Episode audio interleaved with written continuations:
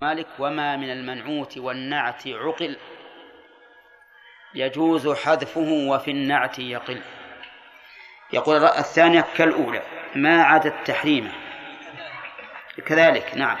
أي كالأولى يصليها كالأولى. يعني في القيام والركوع والسجود والجلوس وما يقال فيها. ثم استثنى المؤلف فقال ما عدا التحريمة؟ أي تكبيرة الإحرام. لماذا؟ لأن التحريمة تفتتح بها الصلاة. وقد استفتحت. بل لو أنه كبر ناويا التحريمة بطل الصلاة لأن لازم ذلك أن يكون قد قطع الركعة الأولى وابتدأ الثانية من جديد وهذا يبطل الصلاة. وقول ما عاد التحريمة بالنصب ولا بالجر؟ وجوبا ولا جوازا؟ ها؟ أي. هذه يجب فيها النصب لأنها مسبوقة بماء. أما لو خلت من ماء جاز الوجهان. قال ما عدا التكبيرة. ما عدا التحريمة والاستفتاح. أيضا الاستفتاح لا لا يسن لا يسن في الركعة الثانية. لأن الاستفتاح تفتتح به الصلاة بعد التحريم. فلا يعاد مرة أخرى. فإن قال أحد من الناس أستفتح في الركعة الأولى بنوع من الاستفتاحات وأستفتح في الركعة الثانية بنوع آخر قلنا هذا بدعة. هذا من البدع. لأن الرسول صلى الله عليه وسلم يستفتح مرة واحدة في أول الصلاة. قال والاستفتاح. يعني وما عدا الاستفتاح نعم والتعوذ يعني وما عدا التعوذ يعني قوله أعوذ بالله من الشيطان الرجيم. فإنه يشرع في الأولى ولا يشرع في الثانية. لماذا؟ لأن قراءة الصلاة واحدة. قراءة واحدة. فإن الصلاة عبادة واحدة من أولها إلى آخرها. فإذا تعودت لأول مرة كفى. لأن القراءة واحدة. ولهذا بناء على ذلك قالوا لو قرأ في الركعة الأولى سورة ثم قرأ في الركعة الثانية ما قبلها لكان ذلك مكروها. لمخالفة الترتيب ولو كان في الركعة الثانية لأن قراءة الصلاة واحدة. وقال بعض أهل العلم بل يتعود في كل ركعة. وذلك لأنه حال بين القراءتين أذكار وأفعال. حال بين القراءتين أذكار وأفعال. فيستعيذ بالله عند عند القراءة في كل ركعة. والأمر في هذا سهل.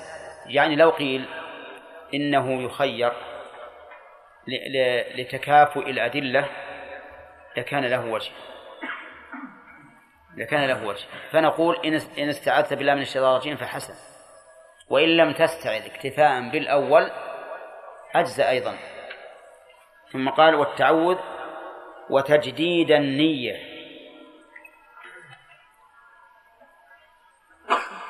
تجديد النية. كيف تجديد النية؟ ها؟ تجديد النية يعني أنه لا لا, لا يأتي بنية جديدة. بخلاف الركعة الأولى. فإن الركعة الأولى يدخل في الصلاة بنية جديدة. فلو نوى الدخول بنية جديدة في الركعة الثانية ها؟ بطلت الأولى. بطلت الأولى. لأن لازم تجديد النية في الركعة الثانية قطع النية في الركعة الأولى. طيب. يقول عندي في الشرح يقول إلا إذا لم يتعوذ في الأولى فيتعوذ في الثانية. وهذا استثناء جيد. إذا لم يتعوذ في الأولى تعوذ في الثانية. مثل أن يدرك الإمام راكعا. فإنه إذا أدرك الإمام راكعا سوف يكبر تكبيرة الإحرام ثم يكبر للركوع ويركع. وتكون القراءة متى؟ في الركعة الثانية وحينئذ يتعود وهذا الذي قاله في الشرح هو هو مراد في فيما يظهر لماذا؟ لأن تعليلهم يدل عليه حيث قال إنه تعوذ في القراءة الأولى وقراءة الصلاة قراءة واحدة وظاهر كلام المؤلف رحمه الله أن الركعة الثانية كالأولى حتى في مقدار القراءة. حتى في مقدار القراءة. لأنه لم يستثني إلا هذه المسائل الأربع. وهي إيش؟ تحريمه الاستفتاح والتعوذ وتجديد النية. فظاهره أن القراءة في الركعة الثانية كالقراءة في الركعة الأولى.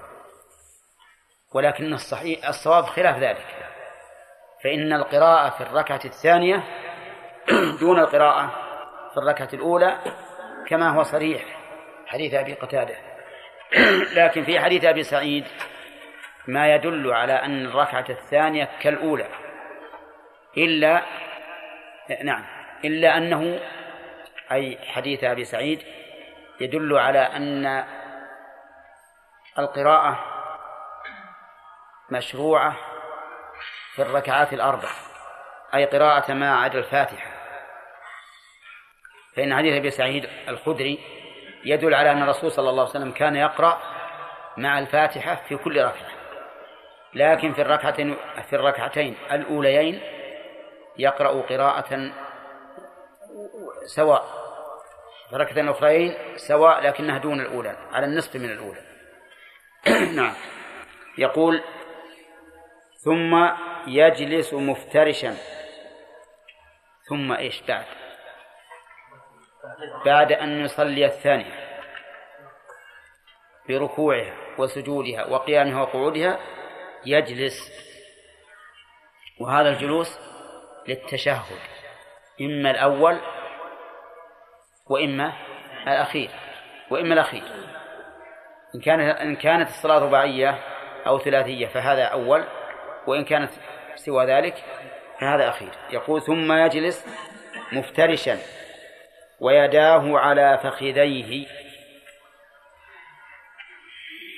قوله مفترشا سبق لنا تفسيرها وأن معنى الافتراش أن يجعل رجله اليسرى تحت مقعدته كأنها فراش ويخرج اليمنى من الجانب الأيمن ناصبا لها. هذا الافتراش. قال المؤلف ويداه على فخذيه. الجملة يحتمل أن تكون في موضع نصب على الحال من فاعل يجلس. يعني يجلس والحال أن يديه على فخذيه. ويحتمل أنها جملة استئنافية. وعلى كل تقدير فإن معنى معنى العبارة أنه في هذا الجلوس يجعل يداه يجعل يديه على فخذيه وظاهر كلامه أنه لا يقدمهما حتى تكون على الركبة. أفهمتم؟ لأن الفخذ حده الركبة الركبة ليست من الفخذ. فكلام المؤلف يدل على أنك تجعل اليد اليمنى واليد اليسرى لا تصل إلى حذاء الركبة بل على حدها. لأنها لو وصلت إلى حذاء الركبة خرجت عن الفخذ. وعلى هذا فلا يلقم اليسرى ركبته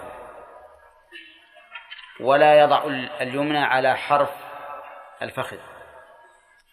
وهذا ما ذهب إليه المؤلف ولكن سبق لنا أن السنة دلت على مشروعية الأمرين أي أن تضع اليدين على الفخذين وأن تلقم اليسرى الركبة وتجعل اليمنى على حرف الفخذ يعني على طرفه.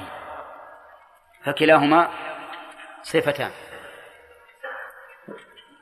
وعلى هذا نقول إن اليدين لهما صفتان في الرفع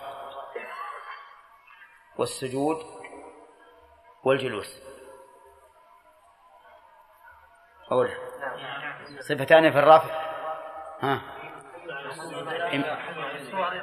هذا المنكبين أو فروع الأذنين. في السجود حذو المنكبين أو أن يسجد بينهما. هذا في السجود. في الجلوس إما أن يجعلهما على الفخذين أو على الركبتين. نعم. لكنها في اليسرى تلقى. قال ويقبض خنصر اليمنى وبنصيرها ويحلق إبهامها مع الوسطى. الخنصر أين هو يا عبد الرحمن بن داود؟ هذا. هذا؟ لا. كيف؟ نعم. الصورة. ها؟ الصورة. الصورة. هذا هذا كلامك الأول عن علم ولا ولا نسيان؟ لا مو نسيان بس فوجئت. ها؟ فوجئت. فوجئت. إيه فوجئت. طيب. هذا الخنصر. البنصر هو الذي يليه. والوسطى هي التي تتل البنصر. يقول المؤلف يقبض الخنصر والبنصر ويحلق الإبهام مع الوسطى. هكذا كالحلقة. وتبقى السبابة مفتوحة. تبقى السبابة مفتوحة. لا يضمها. لا يضمها. وهذه صفة أيضا. واقتصار المصنف رحمه الله عليها لا يستلزم نفي ما عداه. وهناك صفة أخرى بأن يضم الخنصر والبنصر والوسطى ويضم إليها إليها الإبهام وتبقى السبابة مفتوحة. فهاتان أيضا صفتان في كيفية أصابع اليد اليمنى. أفهمتم الآن؟ ففيها صفتان. أما اليسرى فهي على الفخذ مبسوطة مضمومة الأصابع ممدودة على الفخذ. قال المؤلف رحمه الله و ويحلق نعم. ويشير بسبابتها في تشهده. نعم. يشير بسبابتها في تشهده. السبابة ما بين الإبهام والوسطى. وسميت سبابة لأن الإنسان يشير بها عند السب. وشوف هذا هذا الرجل الفاجر. نعم يشير بها. وتسمى أيضا سباحة. سبحان الله. هذا من باب الأطلاق سبابة يسب بها الناس. سباحة يسبح بها الله عز وجل. نعم. نعم لأنه لأنه يشير بها عن تسبيح الله عند تسبيح الله.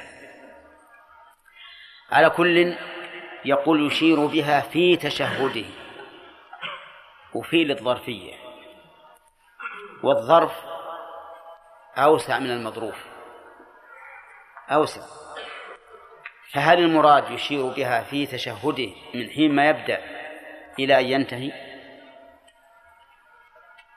أو المراد يشير بها في تشهده في موضع الإشارة في احتمال كلام المؤلف لكن غيره بين أنه يشير بها عند وجود سبب الإشارة. وما هو سبب الإشارة؟ ذكر الله ذكر الله. واختلف الفقهاء المتأخرون في معنى كلمة ذكر الله. وش معناه؟ هل المعنى عند ذكر الجلالة؟ وعلى هذا فإذا قلت التحيات لله تشير. السلام عليك أيها النبي ورحمة الله تشير. السلام علينا وعلى عباد الله تشير. أشهد أن لا إله إلا الله تشير. هذه أربع مرات في التشهد الأول. اللهم صل خمس. اللهم. لأن هذه ذكر اللهم أصل الله. اللهم بارك. ست. أعوذ بالله بالله من عذاب جهنم. سبع. وقيل المراد بذكر الله الذكر الخاص وهو لا إله إلا الله. وعلى هذا فلا تشير. إلا مرة واحدة. وذلك عندما تقول أشهد أن لا إله إلا الله. طيب هذا اختلاف الفقهاء ولكن السنة دلت على أنه يشير بها عند الدعاء. لأن لفظ الحديث يحركها يدعو بها. وقد ورد في الحديث النفي التحريك وإثبات التحريك. نفي التحريك لا يحركها إثباته يحركها. والجمع بينهما سهل. أن نفي التحريك يراد به التحريك الدائم. وإثبات التحريك يراد به التحريك عند الدعاء. فكلما دعوت تحرك إشارة إلى علو المدعو سبحانه وتعالى. وعلى هذا فنقول التحيات لله ما فيها إشارة. أولى. السلام عليك أيها النبي. فيه إشارة. لأن السلام خبر بمعنى الدعاء. السلام علينا فيه إشارة. لأن السلام خبر بمعنى الدعاء. اللهم صل على محمد فيه إشارة. اللهم بارك على محمد فيه إشارة. أعوذ بالله من عذاب جهنم فيه إشارة ومن عذاب القبر إشارة ومن فتنة المحيا والممات إشارة ومن فتنة المسيح الدجال إشارة وكلما دعوت تؤشر. إشارة إلى رفع إلى علو من تدعوه سبحانه وتعالى. وهذا أقرب إلى السنة وهو اللفظ الذي ذكرته لكم. يحركها يدعو بها. يقول مالك رحمه الله ويشير بسبابتها في تشهده ويبسط ويبسط أصابع اليسرى. سيد عندكم. ويبسط اليسرى. يعني أصابعها. يبسط اليسرى يعني أصابعها. على إيش؟ على الفخذ الأيسر. لأنه قال بالأول ويداه على فخذيه.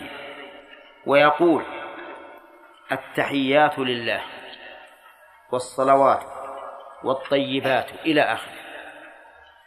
يقول بقلبه أو بلسانه. ها؟ نعم. يقول بلسانه متدبرا لذلك بقلبه. وهل يشترط أن يسمع نفسه فيه خلاف؟ أما المذهب فيشترط أن يسمع نفسه في الفاتحة وفي كل ذكر واجب. قول التحيات لله. ما معنى التحيات؟ التحيات جمع تحية. والتحية هي التعظيم. كل لفظ يدل على التعظيم فهو تحية. وهنا يقول التحيات ال المفيدة للعموم. وجمعها لاختلاف أنواعها. أما أفرادها فلا حد له. يعني كل تحية بل كل نوع من أنواع التحيات من أنواع التحيات فهو لله. واللام هنا للاستحقاق والاختصاص. فلا يستحق التحيات التحيات على الإطلاق إلا الله عز وجل. ولا أحد يحيى على الإطلاق إلا الله. وأما إذا حي إنسانا على سبيل الخصوص فلا بأس به. لو قلت مثلا لك تحياتي لك تحياتنا مع التحية فلا بأس بذلك. قال الله تعالى وإذا حييتم بتحية فحيوا بأحسن منها أو ردوها. لكن التحيات على سبيل العموم والكمال لا تكون إلا لله عز وجل قال و... و... نعم فإذا قال قائل هل الله بحاجة إلى أن. أن تحييه؟ فالجواب كلا ليس بحاجة لكنه أهل للتعظيم فأعظمه لحاجته لذلك لا لحاجته لذلك والمصلحة لمن؟ ها؟ للعبد إن تكفروا فإن الله غني عنكم ولا يرضى لعباده الكفر وإن تشكروا يرضه لكم. التحيات لله والصلوات. طيب الصلوات وش ما هي الصلوات؟ الخمس الخمس مع النوافل الجمعة الأدعية. الجواب كل ما يطلق عليه اسم صلاة شرعا أو لغة فهو شامل فالصلوات كلها لله حقا واستحقاقا. لا أحد يستحقها ولا يستحقا لأحد سوى الله عز وجل. الدعاء أيضا حقا واستحقاقا لمن؟ لله عز وجل. وقال ربكم ادعوني أستجب لكم إن الذين يستكبرون عن عبادتي سيدخلون جهنم داخرين. كل الصلوات فرضها ونفلها ليلها ونهار ون... ليليها ونهاريها كله كلها لله كل الأدعية لله. طيب. نعم. نعم. يصلي نعم. هل ما نقول ان المشروع له لا يجلس انه جالس من اللي وراه لأن بعضهم يسبقون اي يقسمهم اذا صار والله هذه يمكن يمكن أن يخرج عنها بأن يجلس ثم عند التكبير يقوم. إلا إذا كانوا من أصحابه اللي يعرفون فيكبر عند النهوض من السجود ويجلس ويجلسون معه. لا عامة الناس أنا أرى إذا كان الإمام يراها. أنا أرى إذا كان الإمام يراها. أن أن لا يكبر حتى ينهض منها. حتى ينهض منها. إيه. وينهض من السجود بلا تكبير يا شيخ. اي نعم. لأن كل هذا كل من السجود إلى إلى إلى القيام إلى انتهاء القيام كله محل التكبير. نعم. مسبوق ذكرنا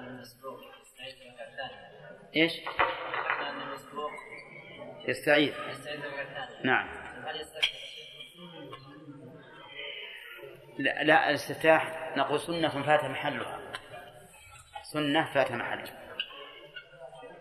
نعم. ها؟ نعم تكلمنا عليه من قبل ما تكلمنا عليه؟ أي. آه نسيت هذه على كل حال التطويل في في الجلسة بين السجدتين كالتطويل في القيام بعد الركوع أي أنه مشروع لأن المشروع أن الركوع والرفع منه والسجود والرفع منه أن تكون قريبة من السواء وهذا الأفضل نعم جلسة استراحة. يقول إنها يعني سنة. كثير من الناس الذين يقولون إنها سنة يرون أنها خفيفة جدا. خفيفة جدا. ولهذا أجابوا عن القائلين بأنها لو كانت مشروعة لشرع فيها ذكر أجابوا عن قالوا بأنها جلسة خفيفة. ما تحتاج إلى ذكر. مع أن ظاهر حديث مالك بن حوير حتى يستوي يدل على أنها ليست كما يتصورون. إن جلسة فيها شيء من الاستقرار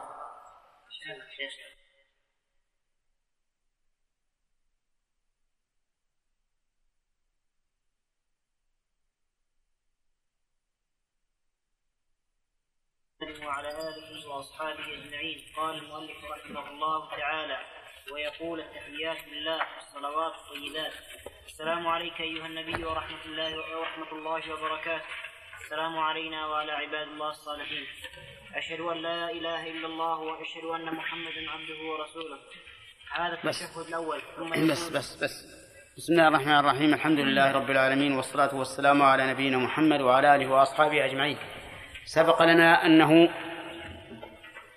يصلي الركعة الثانية كالركعة الأولى إلا فيما استثني.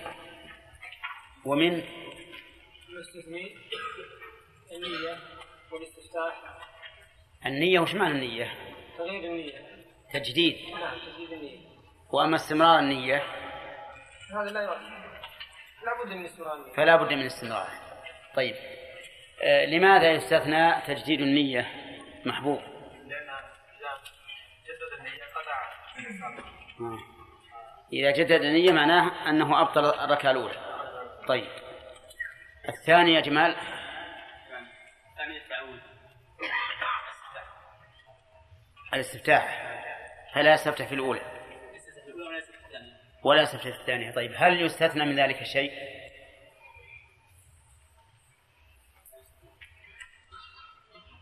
نعم. إذا لم يستفتح كيف يستفتح الأولى؟ وشلون يعني؟ نعم.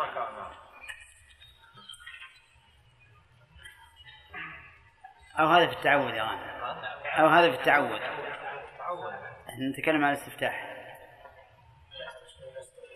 نعم. سنة فات محلها. طيب. نعم يا أحمد. ثالث. نعم. التعوذ فلا يتعوذ في الثانية. طيب. إلا. إلا إذا لم يتعوذ في الأولى. مثل أن يأتي والإمام راكع ولا يتعوذ ولا يقرأ الفاتحة. طيب. وهل هذا متفق عليه يا عبد الرحمن؟ ها يتعوذ في كل ركعة مبنى الخلاف هنا على أي شيء؟ إي نعم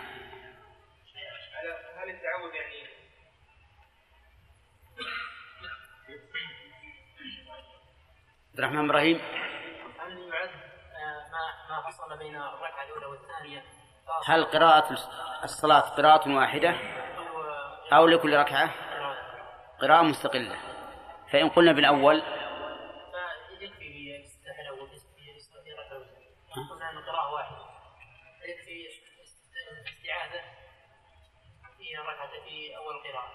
فإن قلنا قراءة الصلاة واحدة كفى التعوذ الأول.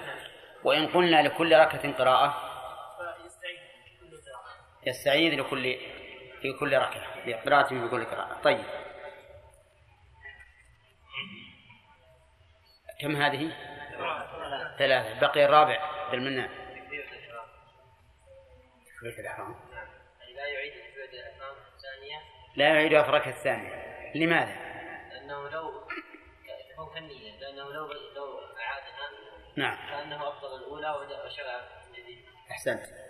لو كبر الإحرام في الثانية كأنه قطع الأولى وشرع من جديد.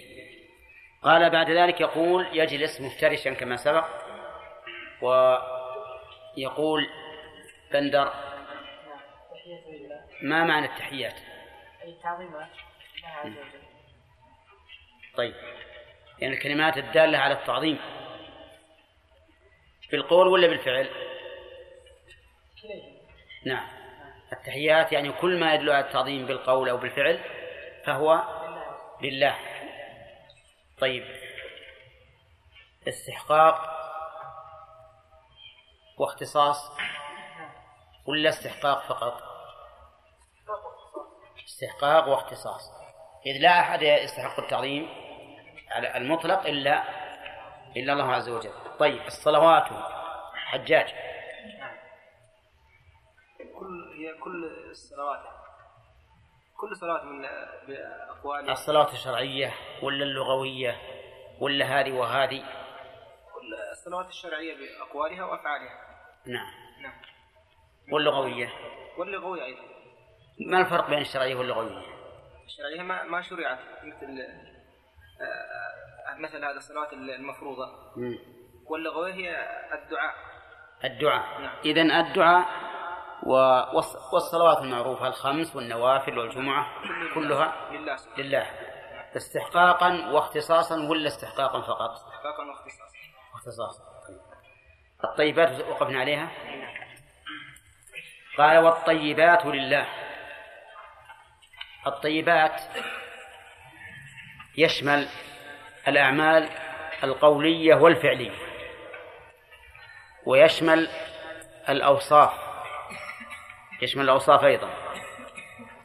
فالله سبحانه وتعالى له من من الأوصاف أطيبها. قال النبي صلى الله عليه وسلم إن الله طيب. فكل أنواع الطيب ثابتة لله عز وجل من كل وجه.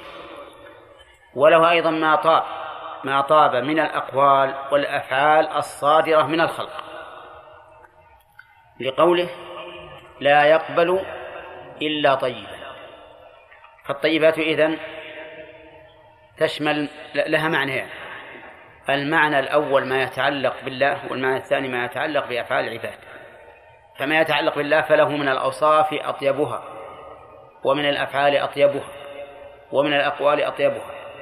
يعني لا يقول إلا الطيب ولا يفعل إلا الطيب ولا يتصف إلا بالطيب. فهو طيب كل شيء في كل شيء. في ذاته وصفاته وأفعاله وله أيضا من الأعمال أعمال العباد القولية والفعلية له إيش؟ الطيب. لا يقبل إلا طيبا. فإن الطيب لا يليق به إلا الطيب ولا يقدم له إلا الطيب. وقد قال الله تعالى الخبيثات للخبيثين والخبيثون للخبيثات والطيبات للطيبين والطيبون للطيبات. فهذه سنة الله عز وجل. فهل أنت أيها المصلي تستحضر وأنت تقول الطيبات لله؟ تستحضر هذه المعاني؟ أو تقولها على أنها ذكر وثناء؟ أغلب الناس على الثاني. ما يستحضر عندما يقول الطيبات لله أن الله عز وجل طيب في ذاته وصفاته وأفعاله وأقواله وأنه لا, يح... لا وأنه لا يليق به إلا الطيب من الأقوال والأفعال الصادرة من الخلق. معلوم هذا؟ طيب. ضد الطيب شيئان. الخبيث وما ليس بطيب ولا خبيث. ما ليس بطيب ولا خبيث. لأن الله تعالى له الأوصاف العليا وله المثل الأعلى. فلا يمكن أن يكون في أوصافه أو أفعاله ما ليس بطيب ولا خبيث. بل كل أفعاله وأقواله وصفاته كلها طيبة. أما ما يصدر من الخلق فنعم منه ما هو طيب ومنه ما هو خبيث ومنه ما ليس كذلك. واضح؟ لكن ما الذي يصعد إلى الله ويرفع إلى الله؟ إليه يصعد الكلم الطيب والعمل الصالح يرفعه وما ليس بطيب فهو إلى الأرض ما يصعد إلى السماء. ثم قال السلام عليك أيها النبي. السلام عليك أيها النبي. السلام. قيل إن إن إن المراد بالسلام اسم اسم الله اسم الله عز وجل. اسم الله عز وجل. لأن الله لأن النبي صلى الله عليه وسلم قال إن الله هو السلام. كما قال عز وجل في كتابه الملك القدوس السلام. وبناء على هذا القول ما معنى كون الله على الرسول؟ السلام على الله على الرسول. ما معناه أي بالحفظ والكلاء والعناية وغير ذلك. فكأننا نقول الله عليك أي رقيب حافظ معتن بك وما أشبه ذلك. وقيل السلام اسم مصدر سلم بمعنى بمعنى إيش؟ إذا قلنا السلام اسم مصدر سلم كان بمعنى إيش؟ لا إله إلا الله بمعنى التسليم يا أخي إذا قلت كلام اسم مصدر من كلم وش يصير معنى كلام؟ تكليف سلام اسم مصدر سلم إذا بمعنى تسليم يا أيها الذين آمنوا صلوا عليه وسلموا تسليما فما معنى التسليم على الرسول صلى الله عليه وسلم؟ معناه أننا ندعو له بالسلامة من كل آفة. بالسلامة من كل آفة. إذا قال قائل قد يكون هذا الدعاء في حياته عليه الصلاة والسلام واضحا. لكن بعد مماته كيف ندعو له بالسلامة وقد مات؟ صلى الله عليه وسلم. الجواب أن نقول ليس ليس الموت تكون به السلامة. الموت لا تكون به السلامة. هناك أهوال أهوال يوم القيامة. ولهذا كان دعاء الرسل إذا عبر الناس على الصراط يقولون اللهم سلم اللهم سلم. فلا, فلا ينتهي المرء من المخاوف والآفات بمجرد موته. هذه واحدة. إذن ندعو للرسول صلى الله عليه وسلم بالسلامة من هول الموقف ومن خوفه. طيب. ونقول أيضا قد يكون بمعنى أعم السلام على شرعه وسنته. كما قال العلماء فردوه إلى الله والرسول قالوا إليه في حياته وإلى سنته بعد وفاته.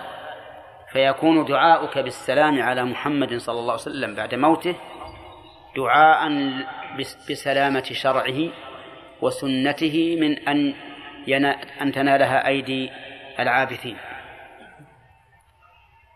واضح يا جماعة؟ طيب.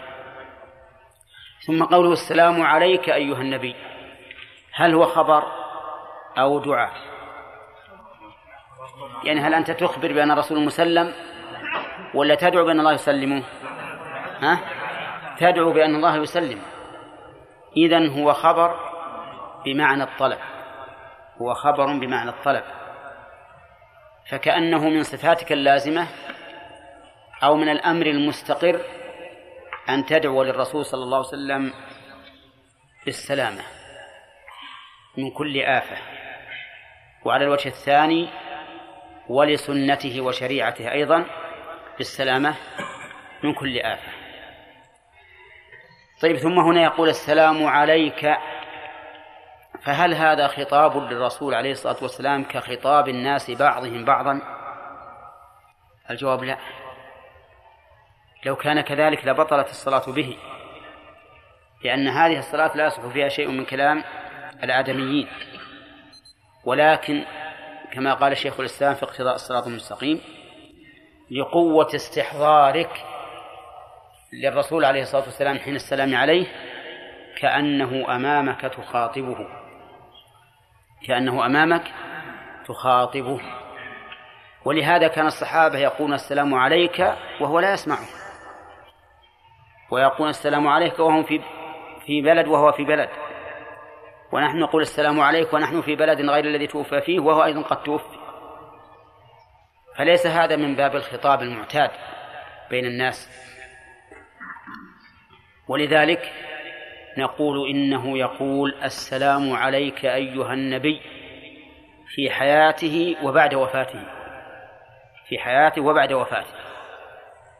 وأما ما ورد في صحيح البخاري عن عبد الله بن مسعود رضي الله عنه أنهم كانوا يقولون بعد وفاة الرسول صلى الله عليه وسلم السلام على النبي ورحمة الله وبركاته. فهذا من اجتهاداته رضي الله عنه التي خالفه فيها من هو أعلم منه. عمر بن الخطاب رضي الله عنه. فإنه فإنه خطب الناس على منبر رسول الله صلى الله عليه وسلم وقال في التشهد السلام عليك أيها النبي ورحمة الله. كما رواه مالك في الموطأ بسند من أصح الأسانيد. قاله عمر بمحضر الصحابة رضي الله عنهم وأقروه على ذلك. ثم إن الرسول عليه الصلاة والسلام علم أمته علمهم حتى إنه كان يعلم ابن مسعود وكفه بين كفيه. من أجل أن أن يستحضر هذا اللفظ. وكان يعلمهم إياه كما يعلمهم السورة من القرآن. وهو يعلم أنه سيموت لأن الله قال له إنك ميت وإنهم ميتون. ولم يقل وبعد موتي قولوا السلام على النبي. بل علمهم التشهد بهذا اللفظ كما يعلمهم السورة من القرآن بلفظها. وعلى هذا فيكون ما جاء عن ابن مسعود اجتهادا منه خالفه فيه من هو أعلم منه من الصحابة رضي الله عنهم فلا فلا يعول عليه بل يقال السلام عليك أيها النبي وقوله أيها النبي هذه منادى حذفت منها ياء الندى والأصل يا أيها النبي. وحذفت ياء النداء لكثرة الاستعمال والتخفيف والبداءة بالإشارة أو بالكناية لرسول الله صلى الله عليه وسلم. وقوله أيها النبي يقال النبي ويقال النبي. أما إذا قيل النبي فهو فعيل من من النبأ بمعنى الخبر.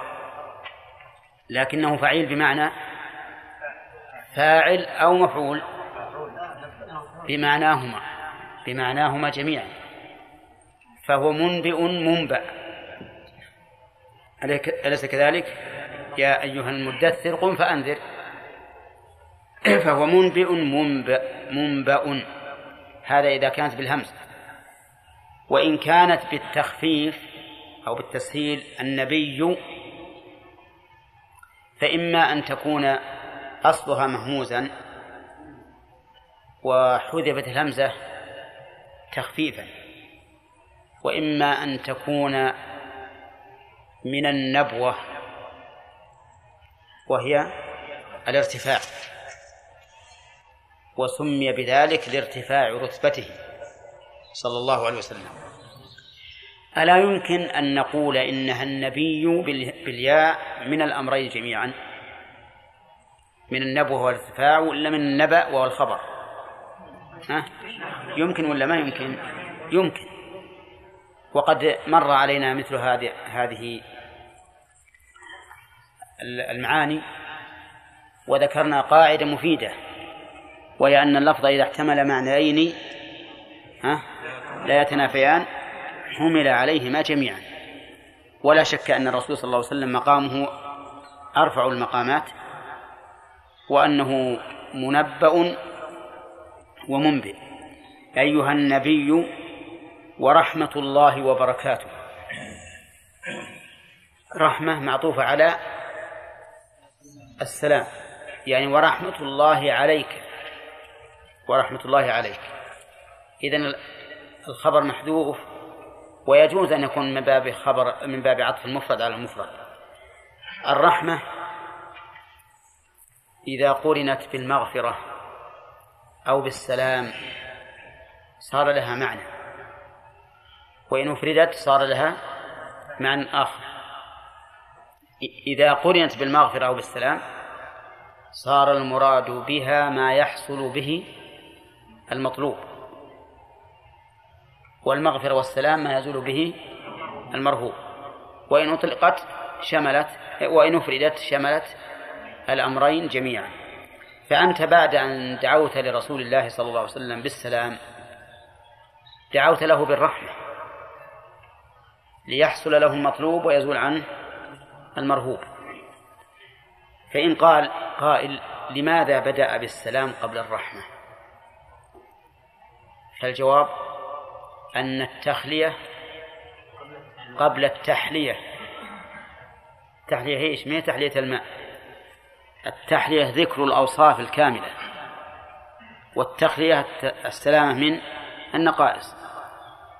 فنبدأ بالسلامة أولا بطلب السلامة أولا ثم بطلب الرحمة. السلام عليك أيها النبي ورحمة الله وبركاته. بركاته جمع بركة. وهي الخير الكثير الثابت لأن أصلها من البركة والبركة ماؤها كثير. أو الإناء أكثر منها ها؟ ماؤها كثير. ثابت ولا ولا متحرك؟ ثابت ثابت. هذا الأصل لأن البركة وعاء كبير للماء. فما معنى البركات؟ البركات هي النماء والزيادة. في إيش؟ في كل شيء من الخير. فما هي البركات التي تعود على الرسول عليه الصلاة والسلام بعد موته؟ في حياته معروف ممكن. يبارك له في طعامه في شرابه في كسوته في أهله. بعد موته البركة بكثرة أتباعه وما يتبع فيه. كثرة أتباعه إذا قدرنا أن أن شخصا أتباعه مليون رجل وصار أتباعه مليونين هذه بركة. ولا لا؟ زيادة. إذا قدرنا أن أن الأتباع يتطوعون بعشر ركعات وبعضهم بعشرين ركعة. صار في الثاني زيادة. إذا فأنا أدعو للرسول عليه الصلاة والسلام بالبركة وهذا يستلزم دعائي بكثرة أتباعه وكثرة عمل أتباعه. لأن كل عمل صالح يفعله أتباع الرسول عليه الصلاة والسلام فله مثل أجورهم له مثل أجورهم إلى يوم القيامة. وأقول استطرادا إن هذا أحد الأوجه التي يرد بها على من يهدون ثواب القرب إلى رسول الله صلى الله عليه وسلم. لأن بعض المحبين للرسول عليه الصلاة والسلام يهدون إليه القرب يقول اهد للرسول ختمة. اهد للرسول الفاتح. الفاتحة على روح محمد. نعم. وما أشبه ذلك. نقول هذا من من البدع ومن الضلال. أسألك أيها المهدي للرسول عبادة. هل أنت أشد حبا للرسول عليه الصلاة والسلام من أبي بكر للرسول. ها؟ إن قال نعم قلنا كذبت ثم كذبت ثم كذبت. وإن قل لا قلنا ليش أبو بكر؟ أنت الآن تنقصت أبا بكر. لماذا لم يهدي أبو بكر رضي الله عنه للرسول عليه الصلاة والسلام؟ ختمة ولا فاتحة ولا غيره فهذا بدعة. ثم هو من السفة. عملك الآن لو, لو وإن لم تؤتي ثوابه سيكون للرسول صلى الله عليه وسلم إيش؟ مثله. فإذا أتيت الثواب فمعناه أنك حرمت نفسك من الثواب فقط. وإلا في الرسول مثل عملك أهديت أم, أم لم تهدي؟ طيب إذن يدخل في البركات ما تتضمنه البركة من كثرة أتباعه ومن كثرة العمل الصالح من أتباعه. ولا لا؟ طيب. السلام علينا وعلى عباد الله الصالحين. نقول في السلام كما قلنا في الأول. السلام. وأما علينا من نحن؟ وش تستحضر أنت إذا قلت السلام علينا؟ إحنا صلينا المغرب اليوم وصلينا راتبة المغرب. ما الذي استحضرتم حينما قلتم السلام علينا؟ ها؟ اصدقوني بارك الله فيكم. ما ما تستحضرون شيء إلا أنه تشهد يقال. مفروض. طيب علينا. نا لا شك أنها لا يراد بها الشخص نفسه فقط. وإنما يراد بها بها الشخص ومن معه فمن الذي معه قيل المصلون وقيل الملائكة وقيل المراد جميع الأمة المحمدية. علينا معشر الأمة. وهذا القول الأخير أصح. علينا نحن معشر هذه الأمة. فكما دعونا لنبينا محمد عليه الصلاة والسلام بالسلام ندعو أيضا لأنفسنا. بالسلام. لأننا أتباعه. وهذا هو الأصح. وبعضهم قال علينا أي على المصلين وعلى الملائكة لكن هذا ينتقض بما إذا صلى الإنسان وحده مفردا. فإنه ليس معه مصلي. أما الملائكة فنعم هم مع الإنسان على كل حال. السلام علينا وعلى عباد الله الصالحين. هذا تعميم بعد تخصيص. تعميم بعد تخصيص. صح؟ لا لا. هذا تعميم بعد تخصيص. عباد الله الصالحين من هم؟ كل عبد صالح في السماء والأرض حي ولا ميت؟ من الآدمي والملائكة والجن. كل عبد صالح. إذا تعميم بعد تخصيص ولا تخصيص بعد تعميم؟ طيب تعميم بعد تخصيص. والدعاء ينبغي فيه البسط. عباد الله الصالحون عباد الله هم الذين تعبدوا لله أي تذللوا له بالطاعة امتثالا للأمر واجتنابا للنهي. وأفضل وصف يتصف به الإنسان أن يكون عبدا لله. ولهذا ذكر الله وصف رسوله صلى الله عليه وسلم بالعبودية في أعلى مقاماته. سبحان الذي أسرى بعبده ليلا. الإسراء والمعراج من أفضل ما يكون من المقامات للرسول صلى الله عليه وسلم. قال في سورة النجم فأوحى إلى عبده ما أوحى. الإسراء سبحان الذي أسرى بعبده. المعراج فأوحى إلى عبده. وقال ذلك في مقام الدفاع عنه. وإن كنتم في ريب مما نزلنا على عبدنا فأتوا بسورة مثله. وقال ذلك في مقام التنزيل عليه. تبارك الذي نزل الفرقان على عبده. الحمد لله الذي أنزل الكتاب على أنزل على عبده الكتاب. فالحاصل أن أشرف وصف للإنسان أن يكون عبدا لله. أسأل الله أن يحقق ذلك لي ولكم. أن يكون عبدا لله حقيقة. لا عبدا لهواه يقول إذا سمع أمر ربه سمعنا وأطعنا. إذا سمع نهيه سمعنا وتجنبنا. هذا هذا أوصف ما يكون أشرف ما يكون الإنسان. عباد الله الصالحون هم الذين قاموا هم الذين صلحت سرائرهم وظواهرهم. صلحت السرائر والظواهر. السرائر بإخلاص العبادة لله والظواهر بمتابعة رسول الله صلى الله عليه وسلم. هؤلاء هم الصالحون. ضد ذلك عباد الله الفاسدون إما بالسرائر وإما بالظواهر. فالمشرك فاسد السريرة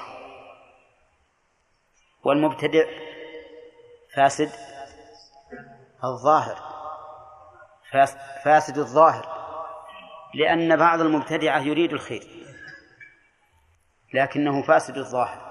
ما مشى على الطريق الذي رسمه الرسول عليه الصلاة والسلام. والمشرك فاسد الباطن.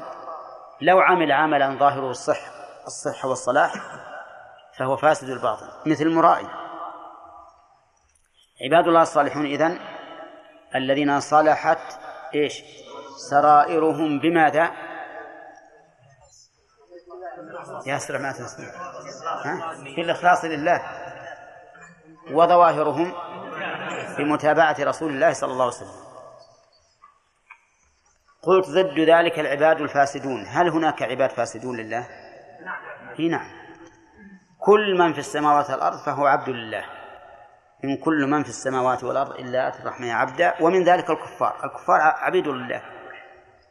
لكن عبيد بالعبودية الكونية القدرية لا بالعبودية الشرعية. نعم.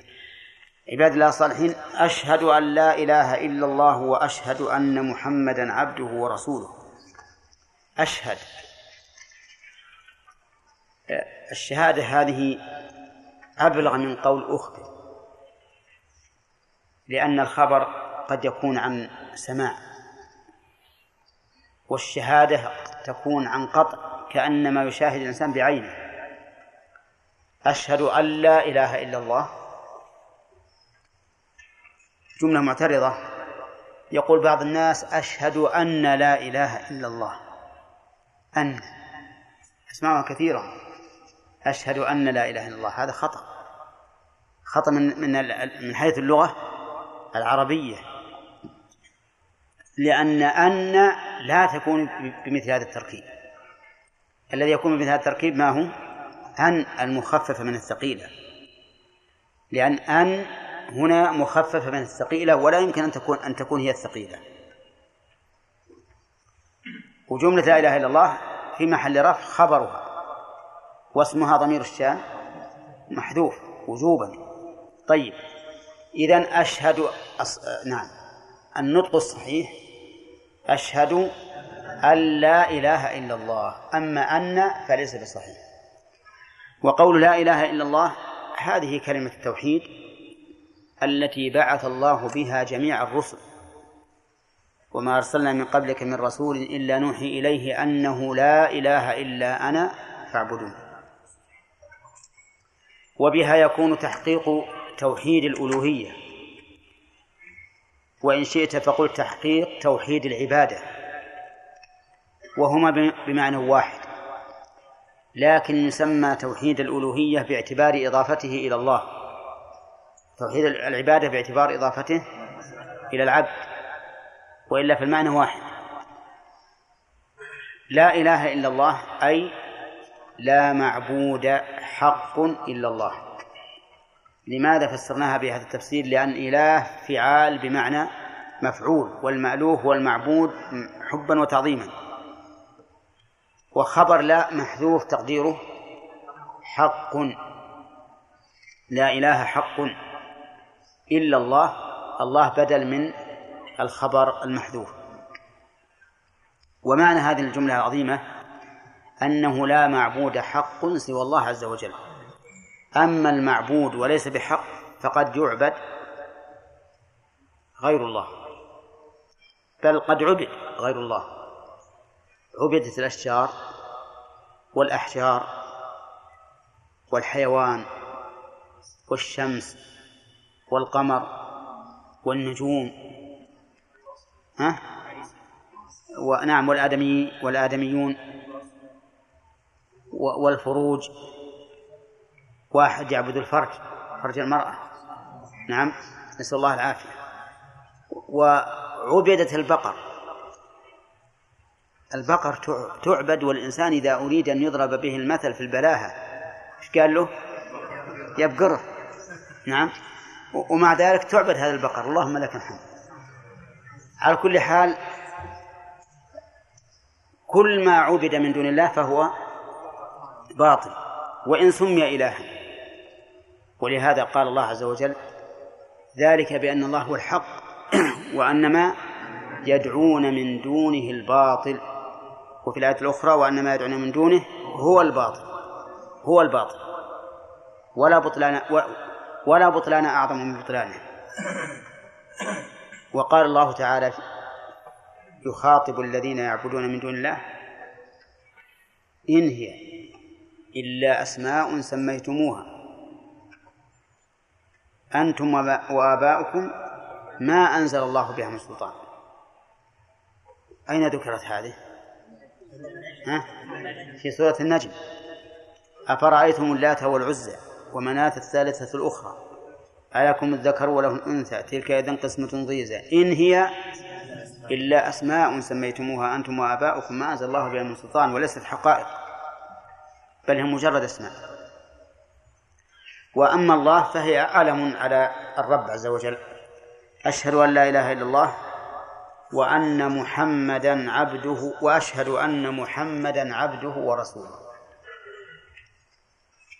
أن محمدا هو ابن عبد الله بن عبد المطلب القرشي الهاشمي بعثه الله عز وجل بمكة أم القرى وأحب البلاد إلى الله وهاجر إلى المدينة وتوفي فيها صلى الله عليه وسلم. أشهد أن محمدا عبده لا شريكه في ملكه. فليس لرسول الله صلى الله عليه وسلم شركة في ملك الله أبدا. وهو بشر. مثلنا. تميز عنا بالوحي وبما جبله الله عليه من العبادة والأخلاق. قال النبي عليه الصلاة والسلام إنما أنا بشر مثلكم أنسى كما تنسون. وقال الله له قل لا أقول لكم عندي خزائن الله ولا أعلم الغيب ولا أقول لكم إني ملك. وش وظيفته؟ إن أتبع إلا ما يوحى إلي. وقال له في آية أخرى قل إني لا أملك لكم ضرا ولا رشدا. زد على ذلك. قل إني لن يجيرني من الله أحد ولن أجد من دونه ملتحدا لو أراد الله به سوءا ما ما منعه أحد؟ فهو عبد فهو عبد. وهو صلى الله عليه وسلم أحق الناس عبودية وأشدهم تعبدا لله حتى إنه كان يقوم لله عز وجل حتى تتورم قدماه. فيقال له لقد غفر الله لك ما تقدم من ذنبك وما تأخر. فيقول أفلا أحب أن أكون عبدا شكورا؟ فكان عليه الصلاة والسلام أشد الناس عبادة لله. يقول ورسوله. رسوله أرسله الله عز وجل وجعله واسطة بينه وبين الخلق في تبليغ شرعه فقط. في تبليغ الشرع. فهو الواسطة بيننا وبين ربنا سبحانه وتعالى في العلم بشرع الله. إذ لولا رسول الله ما عرفنا كيف نعبد الله عز وجل. فكان عليه الصلاة والسلام رسولا من الله إلى الخلق. ونعم الرسول ونعم المرسل ونعم المرسل به. فالنبي عليه الصلاة والسلام هو رسول مرسل الله وهو أفضل الرسل وخاتم الرسل وإمام الرسل صلى الله عليه وسلم. ولهذا لما جمعوا له ليلة المعراج تقدمهم إماما مع أنه آخرهم عليه الصلاة والسلام. نأخذ من هذين الوصفين لرسول الله صلى الله عليه وسلم. ضلال طائفتين ضلتا فيهما. طائفة ظنت أن له حقا في الربوبية فصارت تدعو الرسول عليه الصلاة والسلام. وصار تعظيم الرسول صلى الله عليه وسلم في قلوبها أشد من تعظيم الله. نعوذ بالله. حتى إنه إذا ذكر الرسول اقشعرت جلوده جلودهم ثم تلين. كأنما ذكر الله. وإذا ذكر الله وإذا هو كالماء البارد على جلودهم. لا يتحركون. هؤلاء أشركوا بالرسول عليه الصلاة والسلام بل جعلوه أعظم من الله عز وجل. الطائفة الثانية إيش؟ عكس هذه الطائفة. كذبت الرسول عليه الصلاة والسلام. وقالت ليس برسول. إما أنه كاذب في أصل الرسالة كما قال الله تعالى وقال الكافرون هذا ساحر كذاب وإما أنه كاذب في تعميم الرسالة كما يقول النصارى الذين يداهنون المسلمين وانخدع بهم بعض العرب. قالوا محمد رسول لكن إلى العرب إلى العرب فقط هو الذي بعث في الأميين رسولا منهم. يتلو عليهم آياته وهم يقولون نحن لسنا بأميين. نحن من بني إسرائيل من أهل الكتاب. وما لنا والأميين؟ بعث في الأميين. عرفتم كيف تلبيس؟ فقالوا نؤمن بأن محمد رسول لكن إليكم. أيها الأميون أما نحن لا. النصارى يقول رسولنا عيسى ويغلون به حتى يجعلونه إلها مع الله واليهود يقولون عيسى كاذب ابن زانية والعياذ بالله مقتول مصلوب ونبيهم موسى. وأئمة الكفر لهم أقوال شنيعة والعياذ بالله في الرسل. على كل حال نقول لمن ادعى خصوصية رسالة الرسول عليه الصلاة والسلام في العرب نقول هل تؤمن بأنه رسول؟ إذا قال نعم.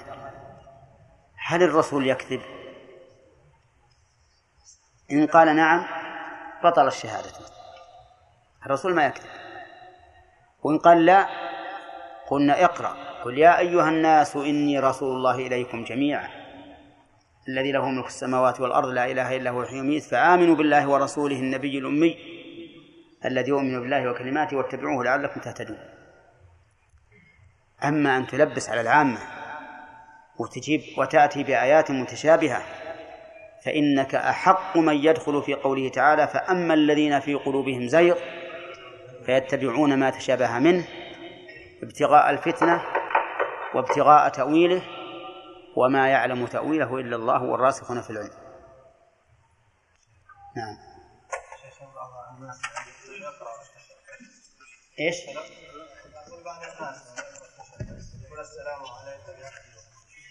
اي والله الجواز يجوز لكن الاقتصار على الوالد أفضل بلا شك. إلا ينبهون.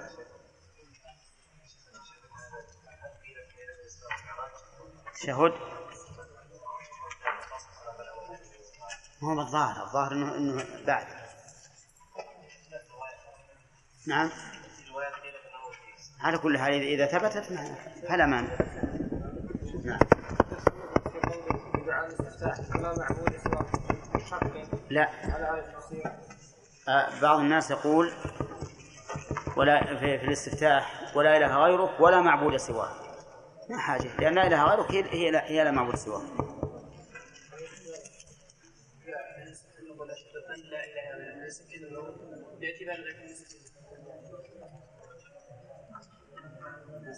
إيش تقولون يا جماعة؟ يقول هل يجوز أن نسكن النون؟ يعني هل يجوز الإظهار في موضع الإدغام؟ هذا المعنى. سدى ما تقولون؟ نقول يجوز. ما في معنى. لأن لأن كل لأن كل علم التجويد تحسين.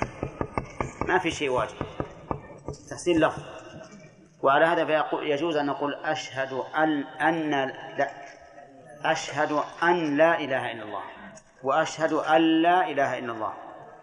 ولا نقول أشهد أن لا إله إلا الله ترى هذا خطأ من حيث اللغة. أما العوام ما نقول إنكم إنكم أخطأتم في التوحيد لكن في اللغة ما يصلح. نعم الله إليك يصح الأذان بقول المحمد أشهد أن لا إله إلا الله. يصح لأن هذا هذا خطأ ما ما يتغير به المعنى. أقول هذا خطأ لا يتغير به المعنى. نعم. بعض العامة يقولون المسجد النبوي يحس أكثر من لو دخل المسجد لأنه يسكن نفسه. هو. هو يشعر يعتقد هذا. الآن يجي يمك واحد ويسقيك ماء على العادة. تشرب. ويجي يمك يقول هذا ماء قرأ به شخص يرجى أن الله يستجيب دعاه ويشفيك. وهو ما قرب واحد. ولا شربك والله اليوم والله الحمد لله وجدت خفة. وهو ما قرب واحد.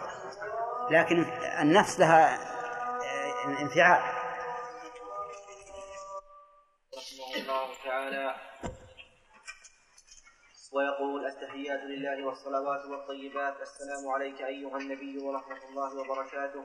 السلام علينا وعلى عباد الله الصالحين. أشهد أن لا إله إلا الله وأشهد أن محمدا عبده ورسوله. هذا التشهد الأول. ثم يقول اللهم صل على محمد وعلى آل محمد كما صليت على آل إبراهيم إنك حميد مجيد. وبارك على محمد وعلى آل محمد كما باركت على آل إبراهيم إنك حميد مجيد. ويستعيذ من عذاب جهنم وعذاب القبر وفتنة المحيا والممات وفتنة المسيح الدجال. ويدعو بما ورد. ثم يسلم عن يمينه. السلام عليكم ورحمة الله وعن يساره كذلك. وإن كان في ثلاثية في ثلاثية أو رباعية نهض مكبرا بعد التشهد الأول. بسم الله الرحمن الرحيم الحمد لله رب العالمين والصلاة والسلام على نبينا محمد وعلى آله وأصحابه أجمعين. هل هذا له مفهوم عباد الله الصالحين؟ أو أن الصالحين صفة كاشفة لا مفهوم لها؟ كأنكم توقفتم ما فهمتوا هذا. ها؟ الصالحين هل لها مفهوم أو هي صفة كاشفة؟ لا مفهوم لها.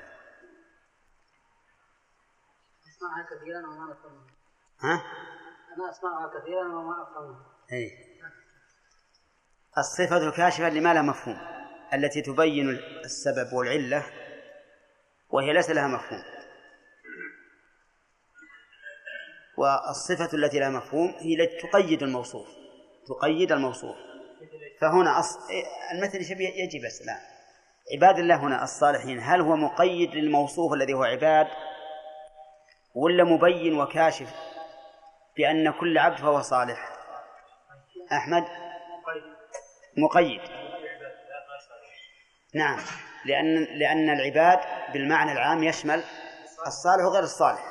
إن كل ما في السماوات والأرض إلا آتي الرحمن عبدا فإذا الصالحين صفة مبينة ولا مقيدة؟ مقيدة. لا يخرج بها العباد الذين هم غير صالحين. كالكفار. هم عبيد الله لكنهم غير صالحين. طيب الصفة الكاشفة التي ليس لها مفهوم هي التي تكون كالتعليل. كالتعليل والسبب. مثل قوله تعالى يا أيها الناس اعبدوا ربكم الذي خلقكم والذين من قبلكم.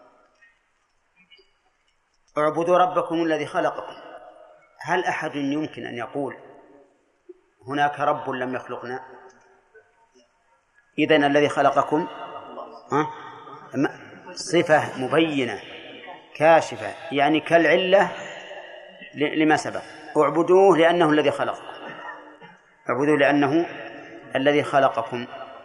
ومثل قوله تعالى وربائبكم اللاتي في حجوركم من نسائكم اللاتي ظهرتم من اللاتي في حجوركم هذه صفة كاشفة يعني مبينة للعلة يعني كأن الربائب لأنها في حجرك كأنها ابنتك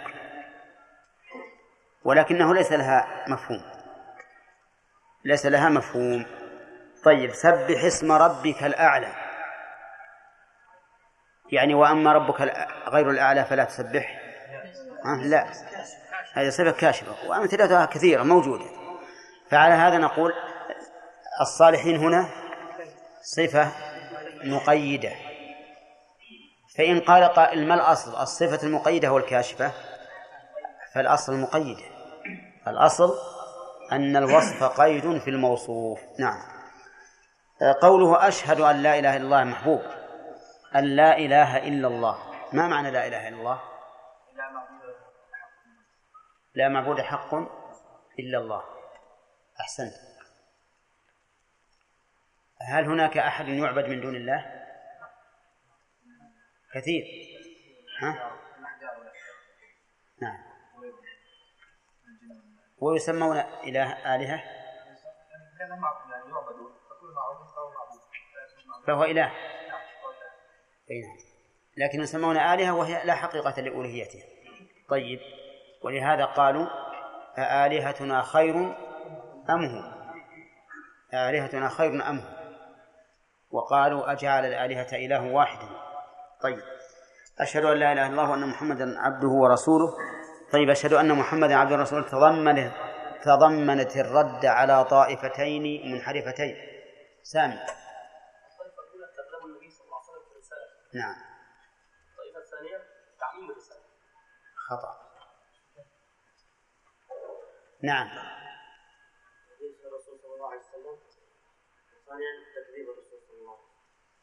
هي اللي كان الله إثبات الرسالة رد على من أنكروا رسالته. نعم. الطائفة الأولى قالت في أعتقدت أن النبي صلى الله عليه وسلم له له حق أي نعم حق نعم أحسنت. الطائفة الثانية. زين. طيب إذن رد على طائفتين. طائفة أنكرت رسالته إما مطلقا أو على سبيل العموم. يعني أنكروها نهائيا ما, ما هو رسول. أو أنكروا عموم رسالته. هذه مأخوذة من قوله ورسوله. طائفة أخرى كذ يعني غلت في الرسول عليه الصلاة والسلام حتى جعلته في منزلة الربوبية. يرد عليهم بقوله عبد طيب هل أو هل أشرف أوصاف الرسول صلى الله عليه وسلم أن يكون عبدا لله؟ ها؟ من اللي ما أخذ؟ يلا يا عبد الرحمن أشرف أوصافه أن يكون عبدا لله ما الدليل؟ قول الله سبحانه وتعالى في أثناء مدافعتكم عليه قل إن كنت آه، لأنه لأن الله وصفه بالعبودية في أعلى في أعلى مراتبه. ها؟ اذكرها. لا لا تجيب الآيات بس اذكر المراتب اللي إحنا قلنا. قال وصف الله سبحانه وتعالى بالعبودية في أثناء المدافعة عليه. المدافع عنه. إيه. طيب. فإن كنت في شك مما نزلنا على عبدنا في ريب في ريب. مما نزلنا على عبدنا فأتوا بسورة من مثله. هذا واحد. وفي أثناء آه، وصف بالتفضل عليه بالكتاب. تبارك الذي أنزل على عبده الكتاب. على الفرقان نزل الفرقان على عبده. الفرقان على عبده نعم. ثالث. في سورة في سورة في حال الإسراء والمعراج. الإسراء أيضا. والمعراج. قول الله نعم. قول الله سبحانه وتعالى سبحان الذي أسرى بعبده ليلا من المعراج. هو المعراج الإسراء لا. المعراج المعراج غير الإسراء. آه، في سورة النجم ها. ماذا قال؟ والنجم إذا هو طويل هذا تذكر عن السورة. أحمد؟ في قوله فأوحى إلى عبده ما أوحى. طيب. وهذا وأيضا هو الرسول صلى الله عليه وسلم قال أفلا أحب أن أكون عبدا عبدا شكورا. ولذلك لا أحد من الخلق فيما نعلم قام بالعبودية كما قام الرسول عليه الصلاة والسلام. وقال عن نفسه إني لأرجو أن أكون أخشاكم لله وأتقاكم له لأنه أعلمنا به سبحانه وتعالى. طيب أن محمد عبده ورسوله. ثم يقول قال المؤلف هذا التشهد الأول هذا المشار إليه ما ذكر من قول التحيات إلى قوله وأن محمدا عبده ورسوله. واعلم أن الأحاديث وردت في التشهد على أكثر من وجه فما موقفنا من هذه الوجوه؟ الجواب على هذا أن نقول إن العلماء رحمهم الله اختلفوا في موقفنا من هذه الوجوه. هذا بعد أن نعلم أنه لا يمكن جمع الذكرين في آن واحد. أما إذا كان يمكن أن يجمع في آن واحد فجمعهما أولى.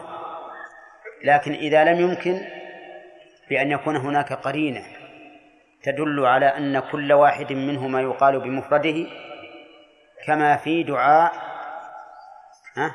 الاستفتاح وكما في التشهد. فالتشهد علمه النبي عليه الصلاة والسلام عبد الله بن عباس وعلمه عبد الله بن مسعود. حديث عبد الله بن مسعود في الصحيحين. وحديث ابن عباس في مسلم. وكلاهما صحيح. وليس بينهما إلا اختلاف يسير. مما يدلنا على أن كل واحد منهما يقال بمفرده. وأن هذا الاختلاف اليسير مما جاءت به السنة. موقفنا في هذا أقول أن العلماء اختلفوا فمنهم من رجح ومنهم من جمع. أما من رجح فقال أرجح ما اتفق عليه الشيخان أبو البخاري ومسلم فأختار تشهد ابن مسعود. وأما من جمع فقال كلاهما صحيح ولكني أقول هذا مرة وأقول هذا مرة. وهذه الطريق أحسن من الطريق الأولى. أعني الجمع بين ما يمكن جمعه على مرة هذا ومرة هذا وهي طريقة شيخ الإسلام ابن تيمية رحمه الله. وفي سلوكها فائدة بل أكثر. ففي سلوكها تحقيق اتباع السنة. حيث عملت ها؟ بالوجهين. ولو رجحت لو رجحت لتركت العمل بوجه من وجوه السنة. واضح؟ ثانيا في سلوك هذه الطريقة إحياء السنة إحياء السنة. لأنك إذا لم تعمل بها نسيتها. فماتت. وهذا مشاهد. أن اسأل كثير من طلبة العلم كيف تشهد عبد الله بن عباس؟ لا يدري لأنه لم يعمل به. فكونك تعمل به يكون فيه إحياء السنة. هاتان فائدتان. الفائدة الثالثة أنه أدعى لحضور القلب. أدعى لحضور القلب. كيف ذلك؟ لأن الإنسان إذا راعى عند الذكر أنه يختار هذا أو هذا حضر قلبه. لكن إذا أمسك بوجه واحد من وجوه الذكر صار يقوله ها من دون شعور كأنه عادة. وكما يقول أهل المكاين أوتوماتيكيا. ولذلك تجده يقرأ الفاتحة في الصلاة ما يدري له واصل آخره نعم؟ يمكن بدون قصد أليس كذلك؟ فإذا كان الإنسان يحس بأنه سيفعل هذا الوجه وهذا الوجه صار ذلك أدعى لحضور قلبه فصار في سلوك هذه الطريق ثلاث فوائد عرفتم يا جماعة؟ طيب إذن الأفضل أن أن نقول ما جاءت به السنة من التشهد أحيانا هذا وأحيانا هذا حتى نحفظ السنة. يقول هذا التشهد الأول. ثم يقول. ثم يقول في أي في أي تشهد؟ في التشهد الأخير. لأنه لما فصل لما لأن المؤلف لما فصل وقال ثم يقول دل على أن ما يقال بعد ثم لا يقال في التشهد الأول. وعلى هذا فلا يستحب أن تصلي على النبي صلى الله عليه وسلم في التشهد الأول. لا يستحب. وهذا هو الذي مشى عليه المؤلف وهو ظاهر السنة. وهو ظاهر السنة. لأن الرسول صلى الله عليه وسلم لم يعلم ابن مسعود وابن عباس إلا هذا التشهد فقط. وقال ابن مسعود كنا نقول قبل أن يفرض علينا التشهد. وذكر التشهد الأول فقط ولم يذكر الصلاة على النبي صلى الله عليه وسلم وعلى هذا فلا يسن أن يصلي الإنسان على النبي صلى الله عليه وسلم في التشهد الأول. لأنه لو كان سنة لكان الرسول عليه الصلاة والسلام يعلمهم إياه في التشهد. وأما قولهم يا رسول الله علمنا كيف نسلم عليك فكيف نصلي عليك إذا نحن صلينا عليك في صلاتنا؟ فهو سؤال عن الكيفية وليس فيه ذكر الموضع. وفرق بين أن يعين الموضع أو تبين الكيفية. ولهذا قال ابن القيم رحمه الله في زاد المعاد كان من هدي النبي صلى الله عليه وسلم تخفيف هذا التشهد. ثم ذكر الحديث أنه كان كأنما يجلس على الرضف لأن الحجار المحمات من شدة تعجيله. وهذا الحديث وإن كان في سنده نظر نظر لكن هو ظاهر السنة أي أنه لا يزيد على هذا. وأظنه في صحيح ابن خزيمة أن الرسول صلى الله عليه وسلم كان يتشهد في هذا الجلوس ولا يدعو. وقوله لا يدعو يشمل الدعاء بالصلاة على النبي صلى الله عليه وسلم والدعاء بالتعوذ من عذاب جهنم وعذاب القبر.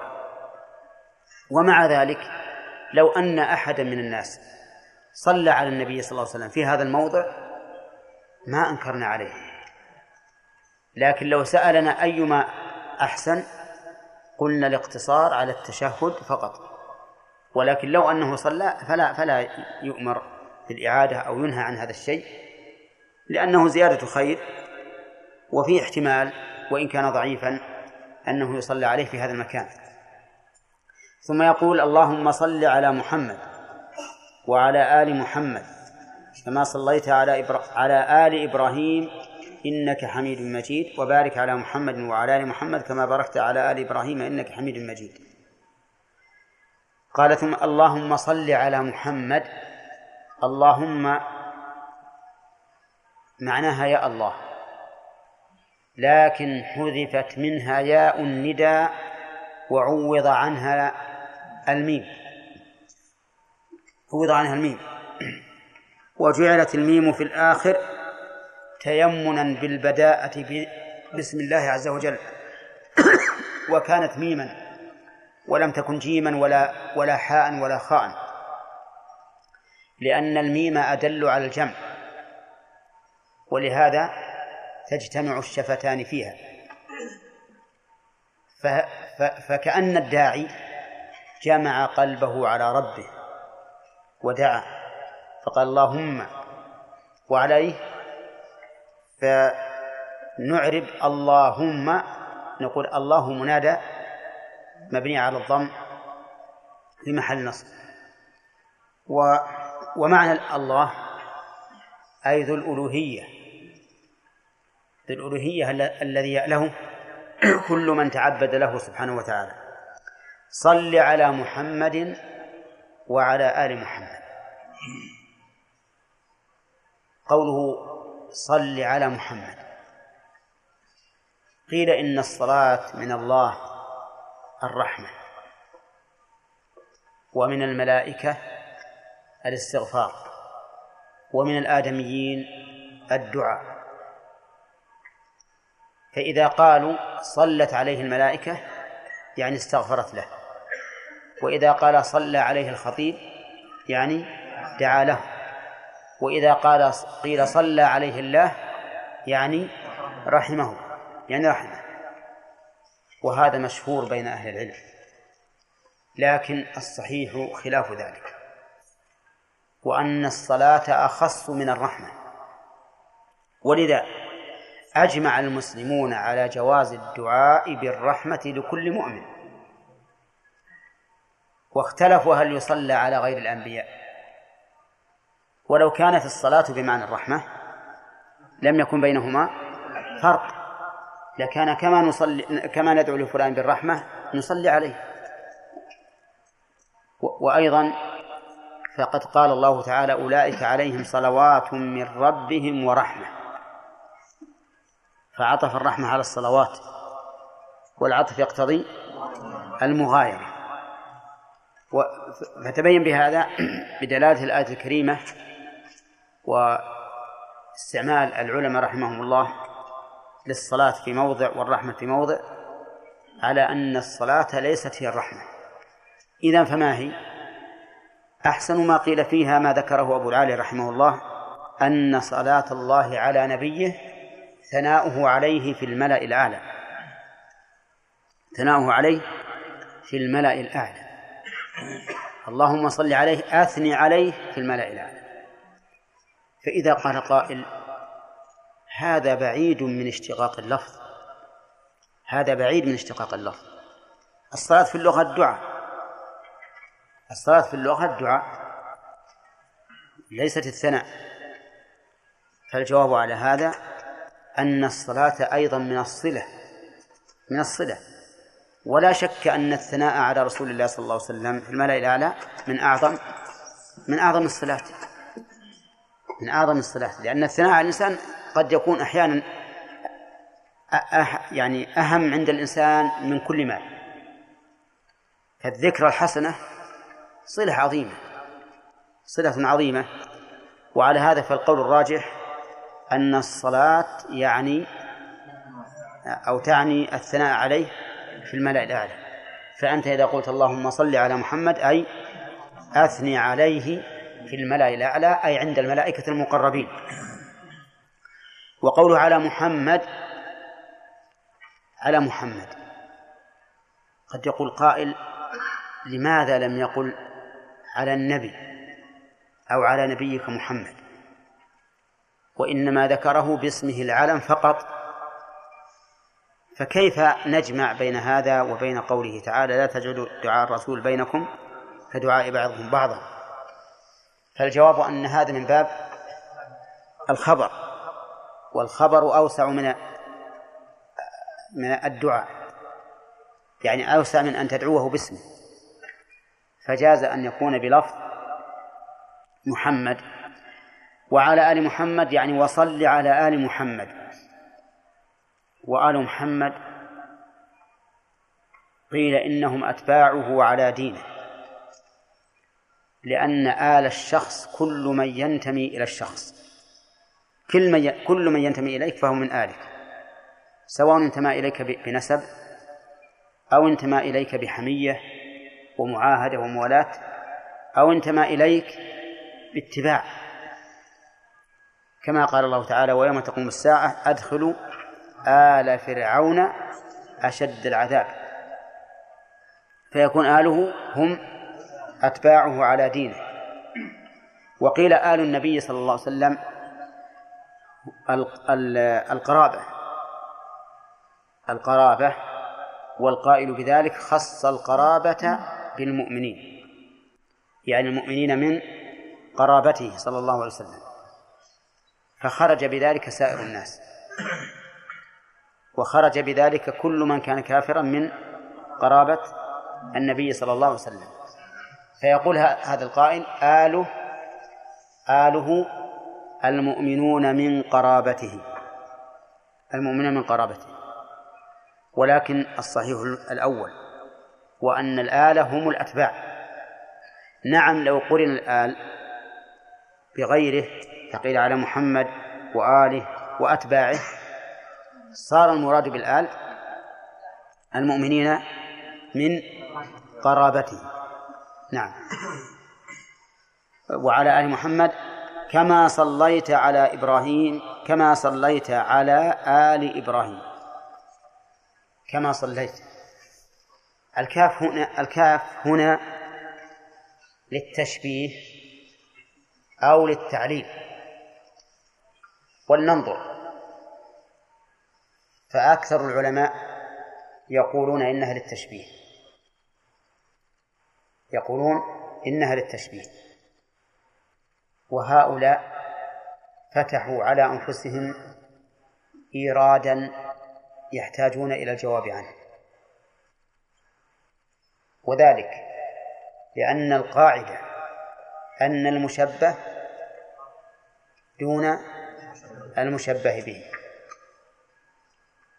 وعلى هذا فأنت سألت سألت الله صلاة دون الصلاة على آل محمد على آل إبراهيم.